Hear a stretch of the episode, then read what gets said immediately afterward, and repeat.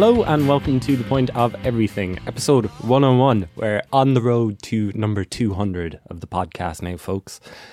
Uh, special episode today. Um, September 26th, 2008, according to Wikipedia, anyway, was the release date of Fight Like Apes and the Mystery of the Golden Medallion, the debut album from Fight Like Apes. I think that it's one of the seminal releases of that era of music. The year before, or well, I suppose that year, uh, Super Extra Bonus Party won the uh, Choice Prize for Album of the Year the previous year for their debut album. And I always think of Fight Like Apes and Super Extra Bonus Party kind of uh, in, in a similar vein. It always felt like they were doing something a little bit more out there than maybe the other types of music uh, that were there at the time. Fight Like Apes didn't have a guitar. That was a big standout. And their live show was amazing. It was like uh, it was like nobody else was doing. You didn't, you literally did not know what was going to happen uh, at a Fight Like Ape show. I saw them a few times over the years because they came at the perfect time for me. I had a radio show on Cork Campus Radio uh, in UCC at the time with two really good friends. Uh, and Fight Like Apes actually came in uh, one day uh, when I, th- I, think it might have been around the time that the album was released. So we got to talk to them then, and I got to see them like loads and loads of times over the years, both at Hard Working Class Heroes up in Dublin and at Cyprus Avenue. Uh, and they never disappointed. I remember, what do I remember? Crowd surfing. I remember garbage cans. I remember skulking around the stage. I remember killer tall bassist everything about that band was just so exciting at the time and they released a couple of amazing debut er, amazing EPs and they're all up on Spotify and they still sound so fresh. I've been listening to it a lot this past week because of course the 10 year anniversary of that first album and it still makes me so excited from the very first intro part of something global to kind of the the tracks that everybody knew and loved about them already. Jake Summers, Battle Stations, Do You Karate, um, right up to Snore Bore Whore, the final track. I think it's all really, really great. It was released on Ruby Works and it still really holds up. And I think it kind of stands out a lot more than some of the other albums of that era. And I think that they were a really inspiring band to a lot of people. So uh, I wrote, I got in touch with a couple of folks who I asked to kind of contribute memories of both the album and Fight Like Apes at the time. And so that's up on the point of everything. Now you can uh, read contributions from other bands like um, the Dublin band Bouts. Uh, half of them uh, talked about Fight Like Apes for me and kind of the influence that it had on them, both as a band and at the time. Uh, Googie from Roisin Dubh wrote a nice little piece as well. Uh, I saw Fight Like Apes' third last show, I think. It was in Roisin Dubh um, a couple of years ago. And I think that that's kind of their spiritual home, even though they're a Kildare Dublin band. Uh, well, Roisin Dubh becomes a spiritual home for a lot of acts. And I think that uh, Fight Like Apes are one of them. And I messaged Mary Kate Geraghty, the frontwoman of uh, Fight Like Apes. You might know her as MayKay. And I was just asking if she'd be up for a little chat about the album and the time. And let's reminisce, let's get out the crystal ball and look back on uh, Fight Like Apes and the Mystery of the Golden Medallion. So you're going to hear that chat now. It's a really nice, uh, short chat because Mary Mary Kate is a very busy person at the moment. She was heading out the door, heading to Ballina for the inaugural Other Voices Ballina, and you'll also see her. She hasn't given up the the music job by any means. She's in uh, Le Galaxie. Uh, one of the best live bands in Ireland. What a surprise that Mary Kate is in that band. So, yeah, I don't really do much reminiscing on the podcast, but I thought that Fight Like Apes kind of deserved it. I was really happy to talk to uh, Mary Kate, and you can hear the chat right now. Okay, so uh, how did you feel when you saw that it was uh, 10 years since uh, that first album, Fight Like Apes and the Mystery of the Golden Medallion? Did it fill you with like really good memories, or was it like, oh my God, what have I done? Oh, really great memories, and and like with anything, um, well, not with anything. I know some you can't you can't wipe some memories, but you forget the you forget the sleeping in vans and the horrible barfly gigs, and all you remember is the wrestling rings and the the prodigy, and you know it's really easy to kind of just just think of the great stuff, which I'm happy about. I'm I don't have any I don't have any big sad kind of memories. I mean, the only sad the only sad thing is is uh is I wish we could have kept going because um kind of when I see what we made together, it seems like a sad thing that we didn't get to do it more. Uh so I mean I would love to I don't know, I'd love to not close the door on it because the, the anniversary we I didn't think I'd be a big sentimental anniversary person, but I have been really with this. Thanks to you. I didn't even know this was the date or that yesterday was the date. Um, but yeah, I we we had like we had the most incredible time, and so much of it was a blur, um, for many reasons, and uh, it's been it's been crystal clear in my head the last few days, um, what we did and who we did it with, and the places we went and the people we met, and yeah, it's a really really um, incredible time that most people don't get to experience. So I'm really grateful, particularly to Jamie, um, and of course Adrian and Tom that were in the band at the start. Yeah, for that whole time, incredible. Uh, it kind of felt like that was a really special moment for Irish music. Like the year before, uh, Super Extra Bonus Party uh, had released their debut album, which went on to win the Choice Prize. And I kind of think of the t- of of Fight Like Apes and Super Extra Bonus Party is kind of the two standouts from that era, sort of thing. You know, just kind of trying to do something different. Well, man, we're all from Kildare. It's a it's a it's a very special place. Produces very special musicians. Um, yeah, totally. I um, Super Bonus Party, one of my favorite Irish bands, and um, it's really hard to get perspective on what on on a scene unless it's very specific. Um, like a hip hop scene is kind of specific to see because it's a very kind of particular type of sound and everything. But kind of scene back then of what we were doing didn't really exist. Like it wasn't a certainly wasn't a hugely spanning bunch of bands doing that type of thing. So there were there were a few of us, and we would kind of routinely get either huge praise in the media or completely destroyed, and just people being like, "We do not understand what it is that any of these people are doing. But that used to just be such a laugh. Like it was such a laugh to have anybody say they didn't get it because eh, because I know that from bands that I listen to. If you don't get it, you just don't get it. Like if you think it's shit, fair enough. Like you can kind of obviously I'm a huge fan of saying when something's shit, but um people just not getting it. That was just that's just a blast. That was deadly. I think Super Bonus Party um, the same type of thing too. Did did it kind of feel like it was kind of ye against kind of like the Irish music industry at that point? Because I know that Super Extra Bonus Party, like Gavin in particular, kind of feels a bit like that. You know, like I mean, the big backlash that they were greeted with when they released their debut album. Uh, yeah, when they when they won the Choice Prize, like it's such a it's such a mad thing. You know, the same people who kind of say awards don't mean anything and nobody cares, and you know and then go crazy because Super Extra Bonus Party win. I mean, that was such a bizarre thing.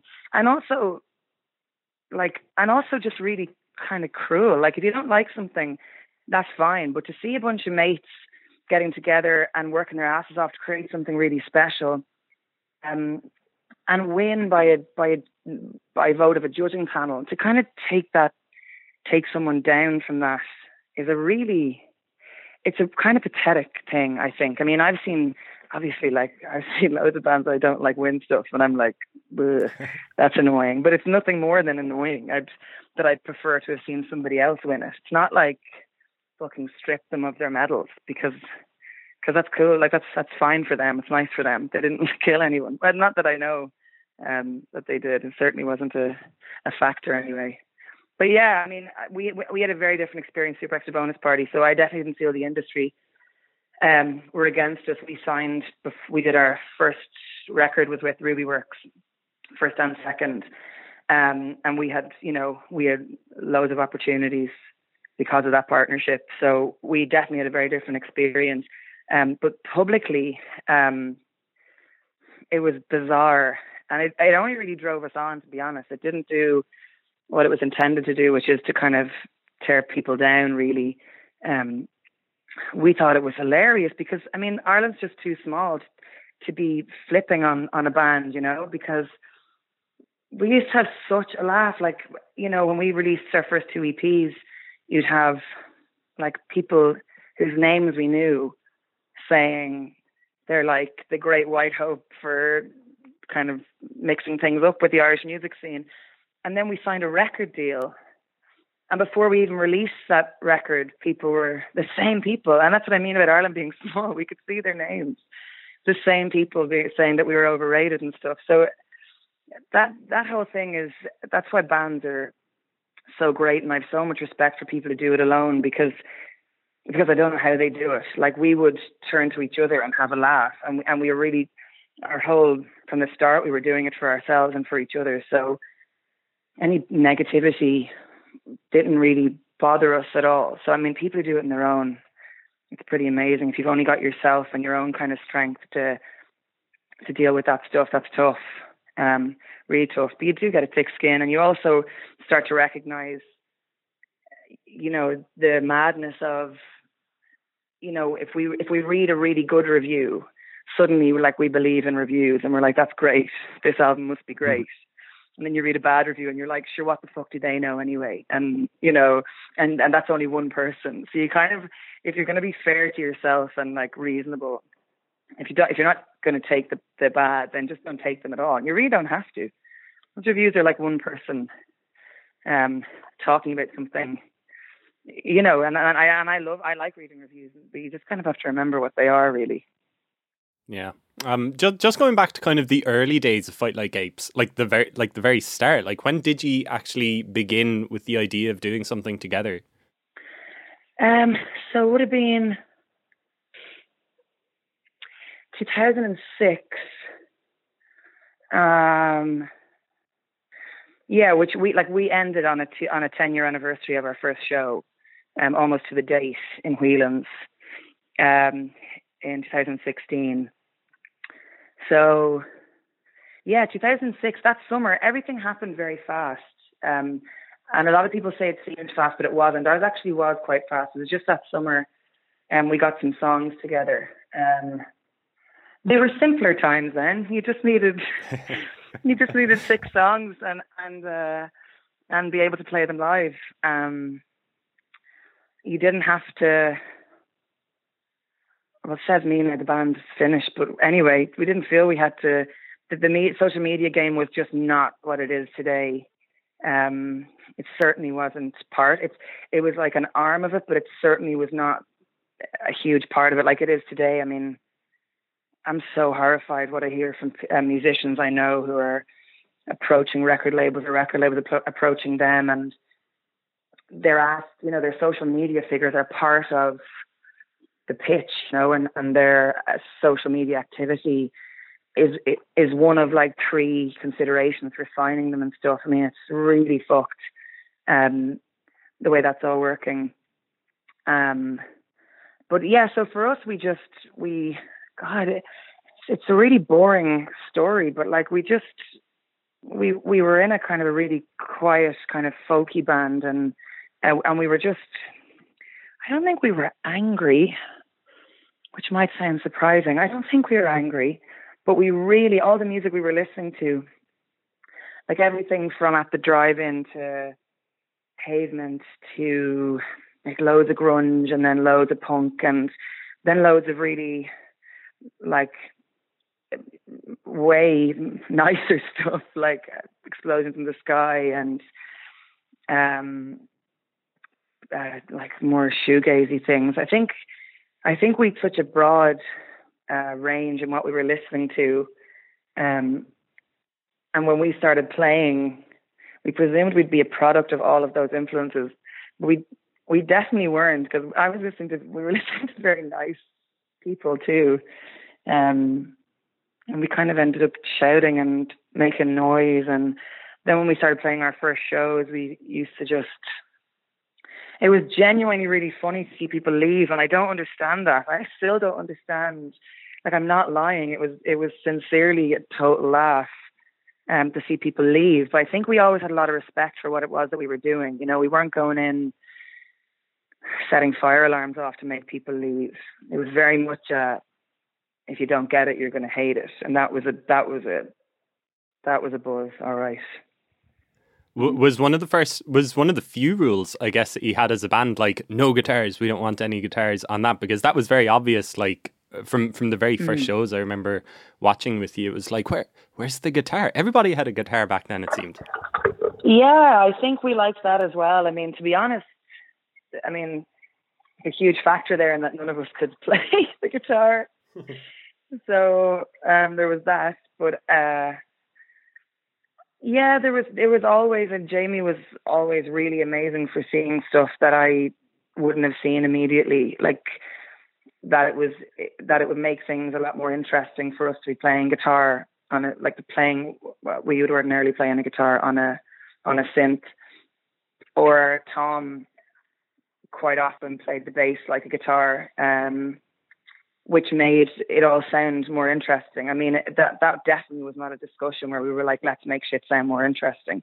Everyone, I, I mean, like, I didn't. I just played what was what was in front of me. There, there was a keyboard in the studio, and I started playing the keyboard. But because nobody, nobody really came in with demands or with a plan, and we were all kind of very much at the same level with our own abilities.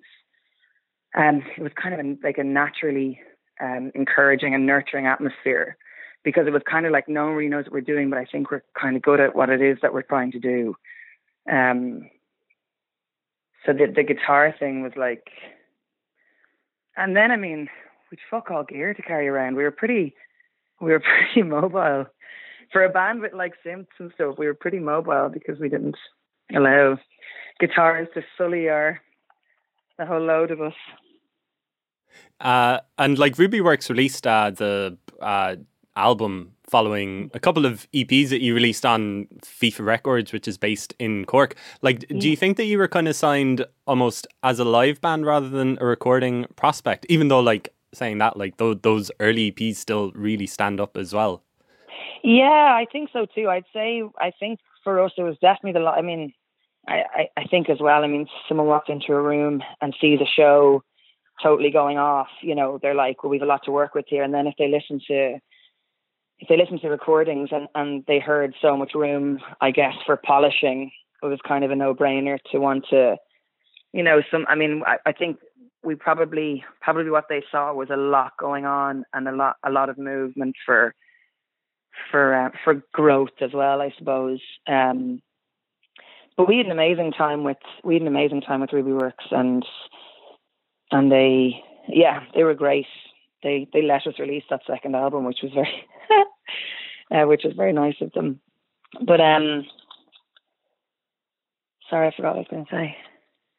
I'm thinking about all these well, things we... i haven't thought about in so long Um, well, we can get like into the album now. Like, I mean, it starts off with something global, which was kind of a brand new uh, track from me, and it sounds like it still sounds so fresh. It kind of made me think yesterday when I was listening listening back to it, like it was a tongue in cheek version of something like "Losing My Edge" by LCD Soundsystem. You know, you're kind of taking you're taking shots at you're taking shots at the scene. Like, do you like my new look? Waistcoats or so today was was that what you were aiming for? You were like, like totally. kind of fuck everyone, yeah.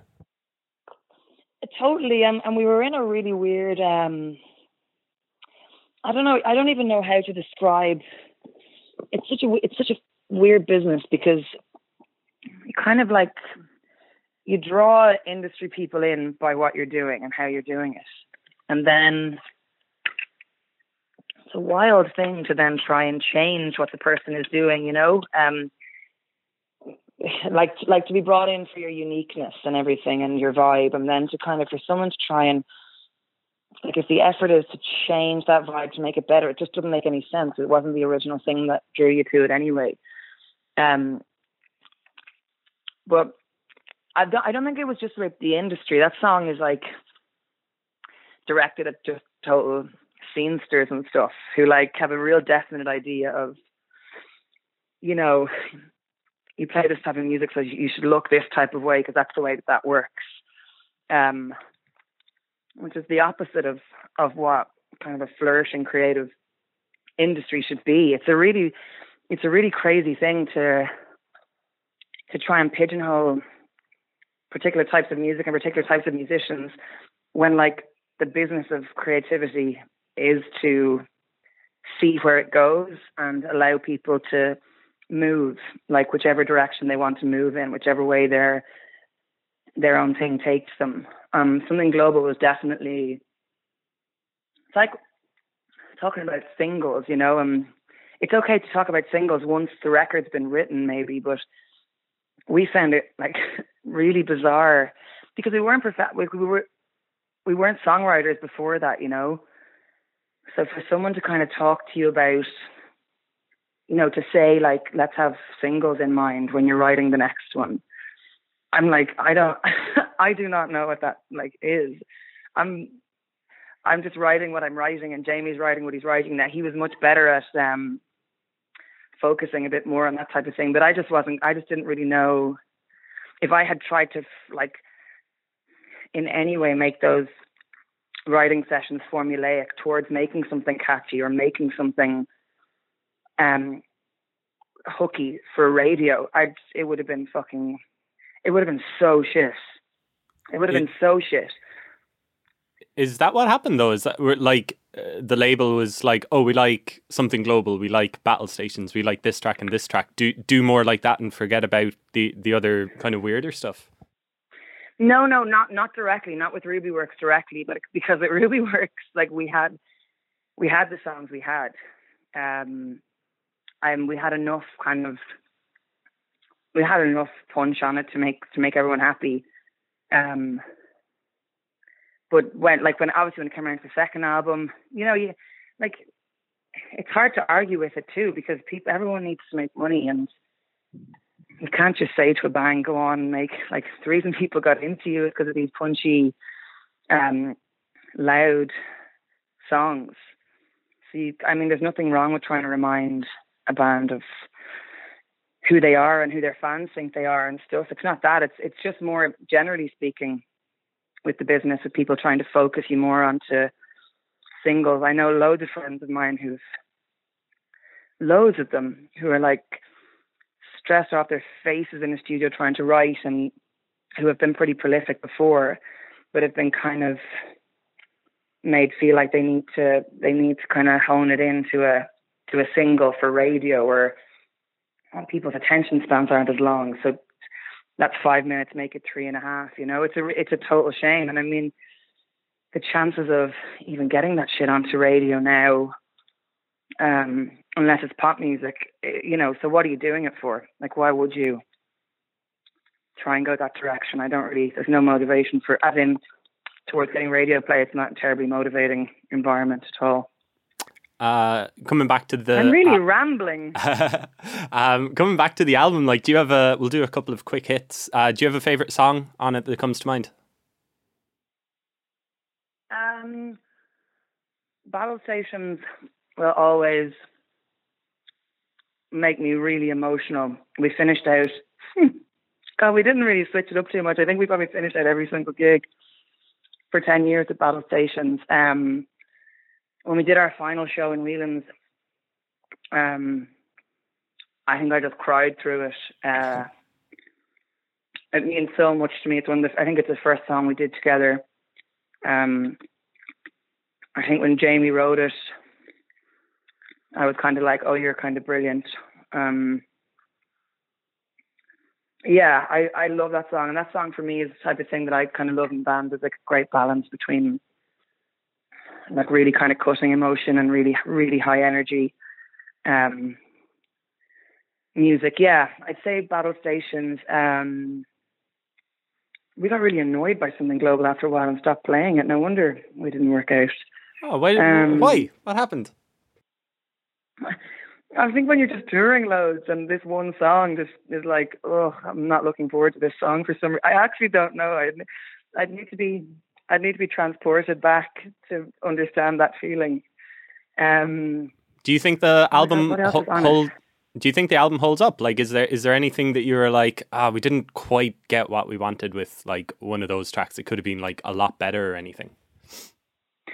No, I mean, I I know at the time, like the word raw is really annoying, but I don't know what else to describe it as. EPs were fairly trashy and raw, and um, I, that the that album was kind of polished, like in contrast.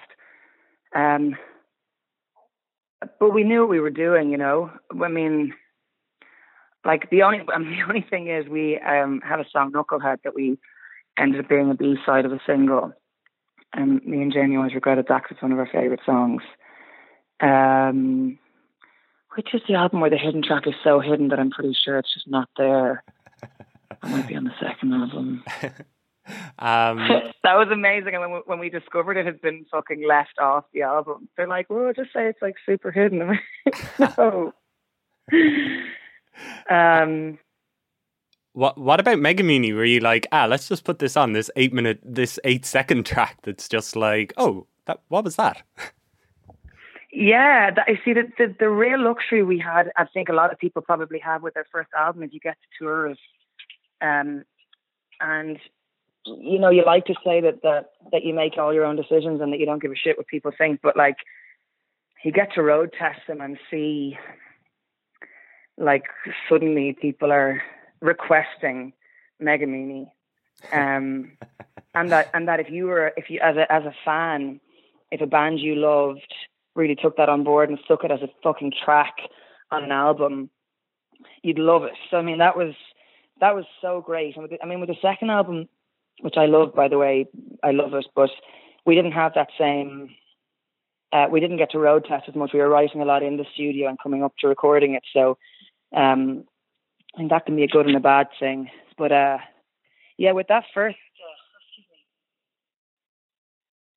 uh, um, that first that first album, all those songs were they were they were played and played and played and played. So by the time we're recording them, um, yeah, Megamini just made total sense. I wouldn't even say we were laughing. I'd say we were like, yeah, cool, that's that's a track. All right, we're not going to be held by the constraints of you know times and stuff. Uh, uh, and and you know what's fucking weird as well? You would think that. Sorry, hang on, let me. Uh, let my phone shut off you know, people are trying to reduce down minutes so that they can get on the radio. You would really think Megamini would have been a, a real hit because it's only eight seconds long. So that didn't work either. Uh, last two questions before I let you go. Do you have like a favorite show that you played around the first album? Like you toured the heck out of it. I remember seeing. I went to Pukkelpop one year and you guys were playing. That was like one of my favorite moments of the whole festival. Oh, thanks, man. Um, it felt really special. Like. I, yeah, it you know it. I was very emotional talking about it because it was really special, and I I, I remember the feeling of um of when we stopped being really excited about people leaving and started realizing people were staying and bringing friends and talking about us and saying how much of an experience the live show was because it was for us as well and you kind of you really feed off it so um let me think. There were loads. Hard Working Class Heroes we played in Crawdaddy um, after the album was released. Or was it the year before? Fuck. anyway, um, I remember that being being one of those moments you read about and you just think, oh, like, wouldn't that be amazing? Like just the the room packed out, queues out the door, people really upset they couldn't get in, and then the whole crowd singing. I remember Adrian just did the four count click into Lend Me Your Face, and the whole crowd sang Lend Me Your Face start to finish. I don't think I actually. I think I just burped at the end. I don't think I actually sang any of the song, but uh, there were so many uh, moments, um, so many bad gigs, and so many gigs that any, you know anybody who's ever played a show before knows the feeling of when there's just a flow from when you walk onto the stage to when you walk off, and you kind of sometimes forget what songs you played or what you said. Um, unbookfast related and um and it, and there's and there's really absolutely nothing like it absolutely nothing in the world like it and and finally, just going back to what you said, alluded to at the start, it sounds like Fight Like Apes aren't finished. Finished. It sounds like oh, maybe I might just send a text, maybe see if uh, if one day, one day might uh, might get the band back together. Well, I I think is this like not when you ring an ex and you're like, just for a catch up. And you're like, we had some good times, didn't we? And then you're like, we did. We must have had bad times too. What were they? It's like, I honestly can't remember those bad ones that bad, but I can remember the good ones were really amazing. what, like, what are you doing later? You know, so I think um, I might need to have a bit more of a think, but all the reminiscing about that time, um, mainly the reminiscing about how kind of easily those those songs came together and the vibe came together. Um, definitely is giving me pause for thought. But I mean, this is by no means a declaration of anything. I will call Jamie now, though. cool. Uh, I, th- I think that, credit. Yeah, please.